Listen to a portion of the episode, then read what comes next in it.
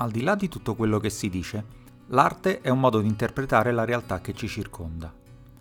Qualsiasi creazione artistica, e la musica non fa eccezione, nasce da un contesto e da quel contesto è influenzata e plasmata. Quando lo scenario è incerto, l'arte riflette questa incertezza. La canzone di cui parlo in questa puntata è proprio questo.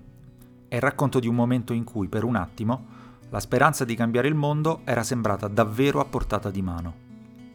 È una canzone che racconta un momento preciso e che probabilmente non avrebbe potuto nascere in nessun altro tempo o in un altro contesto. E purtroppo è la colonna sonora della violenta fine di quel momento. Questa puntata è dedicata a un giorno che ha segnato la fine di un movimento che sperava di creare un mondo più giusto, in cui l'unico interesse non fosse solo quello economico, ma in cui tutti potessero avere una vita migliore a prescindere dal luogo di nascita. Questa canzone racconta proprio questo mondo.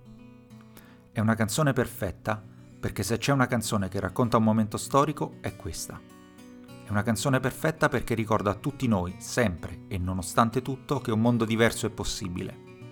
È una canzone perfetta perché, anche se forse non è il suo merito più importante, rimane in testa e ti fa venir voglia di muovere i piedi. La canzone perfetta di oggi è Clandestino di Manu Chao.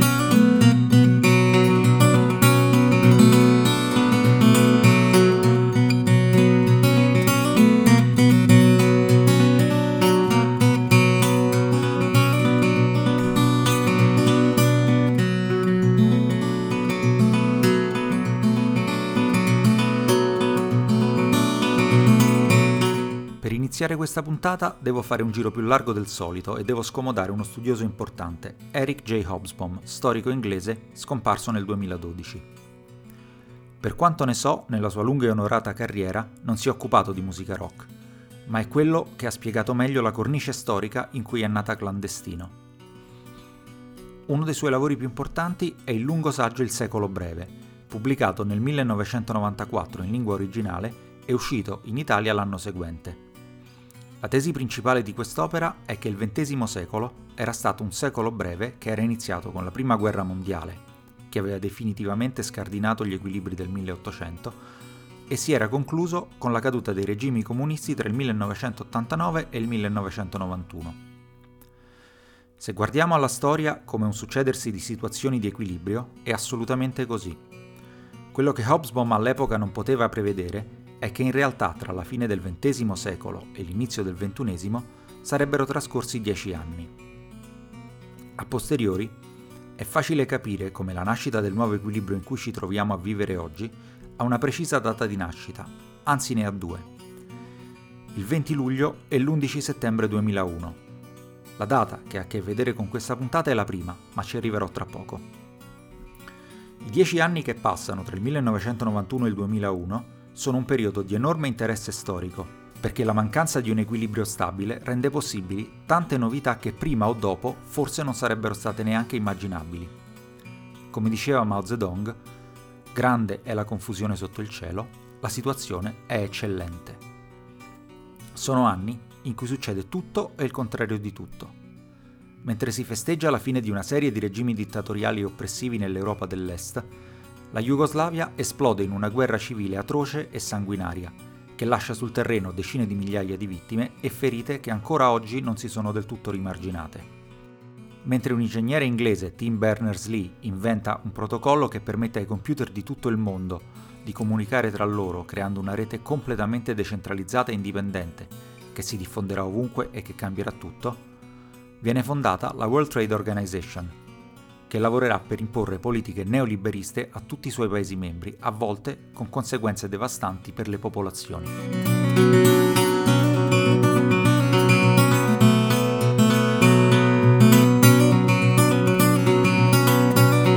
Anche nella musica, questi 10 anni di interregno tra un secolo e l'altro riflettono il momento.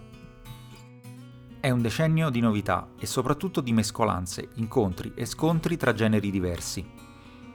Si inizia con la parabola del grunge, che travolge il rock degli anni '80 e porta in primo piano quella che fino a quel momento era considerata musica underground, creando nuove star e lasciando sul terreno figure come quella di Kurt Cobain, che avrebbe potuto dare ancora molto al rock. In questi anni Anche alcune tra le band mainstream più importanti cambiano pelle e si aprono al nuovo. Gli U2 scoprono l'ironia e la musica dance, e Bruce Springsteen, senza la E Street Band, scopre suoni più pop o più acustici. Dal punto di vista creativo, probabilmente, i momenti più importanti sono quelli che vedono generi lontani avvicinarsi, incrociarsi e ibridarsi per creare qualcosa di nuovo. Non è un caso se la mescolanza tra rock e hip hop, che inizia in quel periodo, verrà chiamata crossover, prima di diventare nu metal con il volgere del secolo e del millennio. Ed è interessante notare che alcune figure provenienti dal mondo della musica da discoteca come Fatboy Slim o i Chemical Brothers produrranno musica che, almeno nell'approccio, è molto più rock di tanti dischi fatti con chitarra, basso e batteria. In questo scenario fluido e in continuo divenire, anche la musica cosiddetta etnica gioca un ruolo fondamentale, e iniziano ad avere un successo nuovo e più grande anche musicisti che non usano l'inglese come lingua per esprimersi. Ed è qui, in mezzo a questo caos creativo, che incontriamo la Mano Negra, la prima band in cui ha militato il nostro protagonista.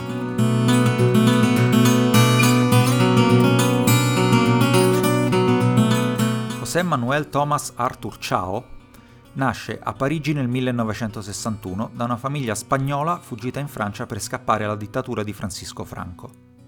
Inizia a fare musica con il fratello Antoine e nel 1987 fonda la Mano Negra con Antoine e con il cugino. È una band che suona come nessun'altra. La cifra stilistica principale è la mescolanza di generi come lo ska, il punk, il reggae, e l'uso di tante lingue diverse, francese, inglese, spagnolo, italiano e altre ancora, per raccontare storie che vengono dalle periferie, dai confini dell'impero e dal sud del mondo. In una parola, Pachanca, come si intitolava il loro primo album. La band ha un discreto successo in Europa, in Asia e in America Latina, e diventa seminale per molti gruppi del periodo. Per esempio, in Italia, un gruppo di ragazzi emiliani innamorati dell'Irlanda iniziano a suonare insieme con il nome di Modena City Ramblers e definiscono la loro musica pachanca celtica per sottolineare le influenze che la band francese aveva su di loro. Nel 1994, poco prima della pubblicazione di Casa Babylon, il loro quarto album, le tensioni interne portano allo scioglimento della Mano Negra e Manu Chao prosegue la sua carriera da solista. Il primo risultato di questo lavoro è Clandestino, pubblicato nel 1998. La canzone di oggi è la traccia di apertura. L'album è fatto di registrazioni sostanzialmente artigianali, realizzate da Chao con un portatile da cui non si separa mai, lo studio Clandestino, e che mettono insieme suoni acustici con influenze africane e latinoamericane. Il disco venderà circa 5 milioni di copie in tutto il mondo e verrà certificato disco d'oro o di platino in diversi paesi. Tra le particolarità di questo e dei successivi album di Chao c'è il fatto che testi e musiche a volte sono riciclati da altre canzoni. Facciamo l'esempio di Bongo Bong, il primo singolo solista del cantante e terza traccia di Clandestino. Il suo testo è quello di King of Bongo, canzone della Mano Negra del 1991, ma è cantato su una base diversa e più lenta, che include anche suoni di Bull in a Pen dei Black Uhuru. La canzone della Mano Negra è a sua volta ispirata a un pezzo del 1939, King of the Bongo Bong, del trombettista Roy Eldridge. Bongo Bong è di fatto una medley con la traccia seguente, Je ne t'aime plus, che è cantata sulla stessa base. Nell'album seguente, Proxima Estación e Speranza, Chao riprende la stessa base per altre due canzoni, Mr. Bobby e Homens.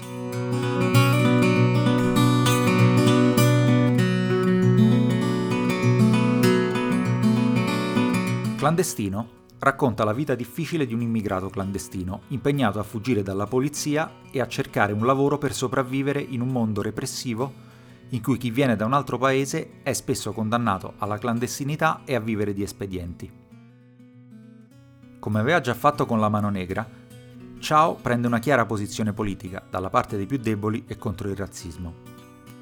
La traiettoria di questa canzone si incrocia con quella del nascente movimento popolare contro la globalizzazione, che inizia a svilupparsi concretamente nella seconda metà degli anni 90 e che, tra le tante rivendicazioni che porta avanti, chiede anche un radicale cambiamento delle politiche relative alle migrazioni e al sostegno dei paesi di quello che una volta si chiamava Terzo Mondo. Questo movimento aveva mostrato la sua vera portata per la prima volta in uno dei luoghi simbolo degli anni 90, nella città che aveva dato i natali a Jimi Hendrix e al grunge, simboli della ribellione giovanile degli anni 70 e 90, ma anche a colossi della nuova economia globale come Microsoft e Starbucks. Durante il vertice della WTO a Seattle, il 30 novembre 1999, migliaia di persone bloccarono le strade della città per protestare contro l'applicazione delle teorie neoliberiste e per una globalizzazione più giusta ed equa, impedendo l'accesso ai delegati alla zona del vertice. E proprio a Seattle si mostra anche il volto più violento della protesta. Un gruppo di manifestanti vestiti di nero prende d'assalto banche e negozi, causando danni e scontri con la polizia. La musica di Manu Chao, e in particolare Clandestino, sono una perfetta colonna sonora di questo movimento. È molto diversa dal classico rock mainstream, anche quello più alternativo che andava di moda negli anni 90. Non è cantata in inglese e racconta storie di un altro mondo, quello che il movimento vorrebbe portare in primo piano e cambiare. Inoltre è semplice, ritmata e coinvolgente, perfetta per la condivisione collettiva. Non so se il mio è un parere condiviso, ma penso che Clandestino sia una specie di inno non ufficiale di quei movimenti e di quegli anni, inseparabile da quelle immagini e da quelle idee. Per le strade si diceva che un altro mondo è possibile, e lo si diceva ballando sul ritmo di questa musica.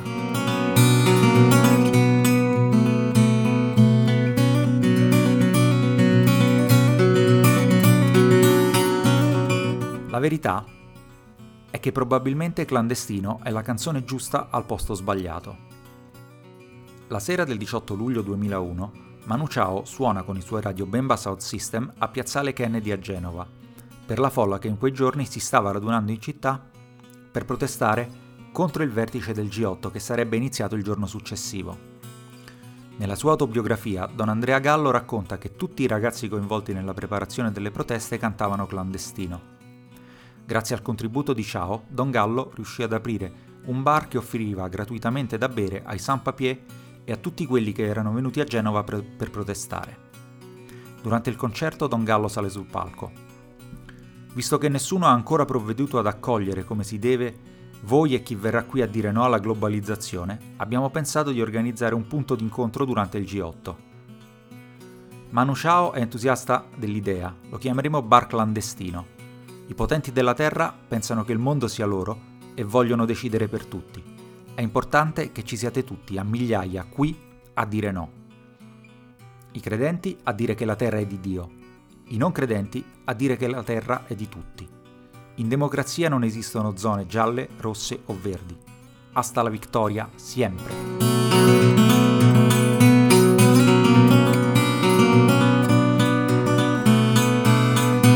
Eccola la data principale. Il G8 di Genova segna l'inizio della fine di quel decennio di transizione tra la fine del XX secolo e l'inizio del XXI. È il momento in cui tutte le tensioni che si erano create negli anni precedenti arrivano al punto di rottura.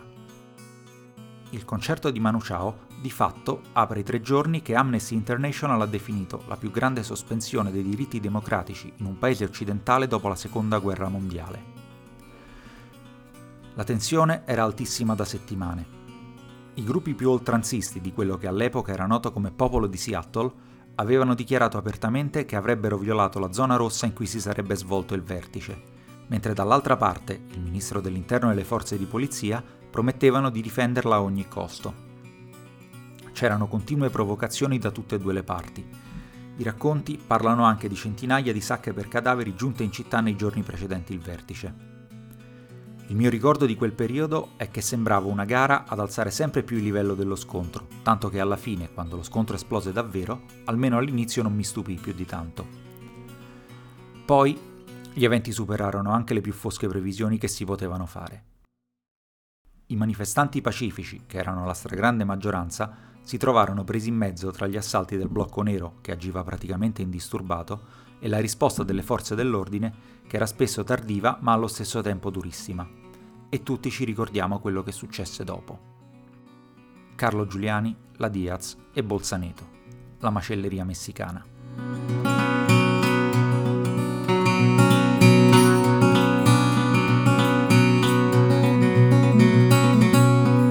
3 giorni misero fine in modo violento alla spinta propulsiva, che in quel momento sembrava difficilmente arrestabile, dell'idea che un altro mondo è possibile, e di fatto aprirono una stagione di globalizzazione selvaggia e neoliberismo spinto in economia e di repressione politica. Poco meno di 2 mesi dopo, quando 3 aerei si schiantarono sul World Trade Center e sul Pentagono, divenne evidente che l'altro mondo possibile che era uscito dagli anni 90 era molto diverso da quello che immaginavano i ragazzi di Seattle e di Genova e che Manu Chao cantava.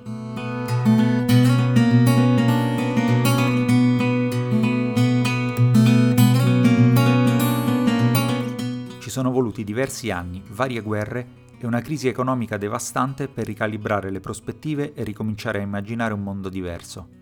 Oggi i movimenti sono meno accentrati e sfruttano la potenza della rete per diffondere le proprie idee in modo orizzontale. Le figure di riferimento sono più modelli da cui trarre ispirazione che veri e propri leader politici. E lo spettro della protesta si è ampliato ed è diventato sempre più sfaccettato. Accanto alla richiesta di un nuovo paradigma economico, in cui non sia più un mercato quasi totalmente privo di regole ad avere il controllo su tutto, si sono fatte strada con forza richieste legate alla difesa dell'ambiente contro i cambiamenti climatici in atto, per un nuovo approccio all'uso delle energie rinnovabili, per i diritti di tutti e contro il razzismo sistemico alla base di molti degli ordini sociali degli Stati occidentali.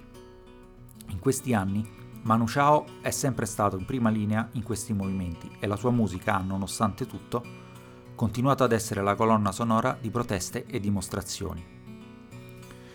Gli ultimi anni hanno dimostrato che forse, finalmente, siamo sul punto di vedere davvero un cambiamento nel mondo. Nonostante tutte le resistenze, che hanno preso la forma di estremisti religiosi, attentatori razzisti, presidenti sovranisti eletti in vari posti del mondo, sembra che ci stiamo avvicinando a un punto di svolta.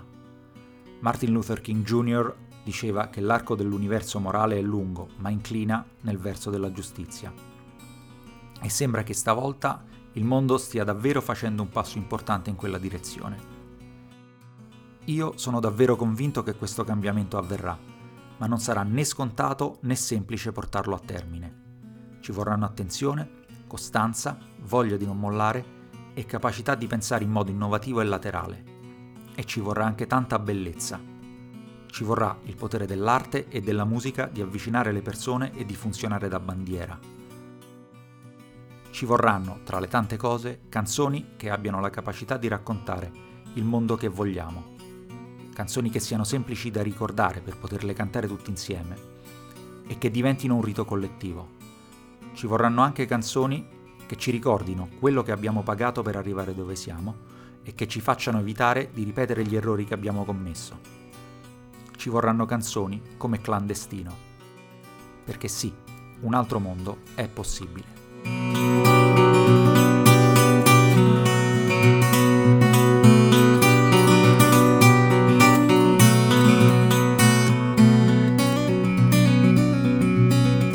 Questa puntata nasce da una suggestione che ho incrociato diversi anni fa sul blog dello sceneggiatore Diego Caglielli e ha trovato la sua forma grazie al contributo fondamentale di Gabriele Valli. Li ringrazio tutti e 2. In descrizione trovate i link ai video delle canzoni di cui ho parlato.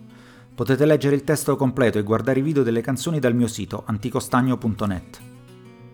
Il brano usato in sottofondo in questa puntata è The Voice Says Hi 1.0 di Dr. Turtle, pubblicato con licenza Creative Commons sul sito freemusicarchive.org.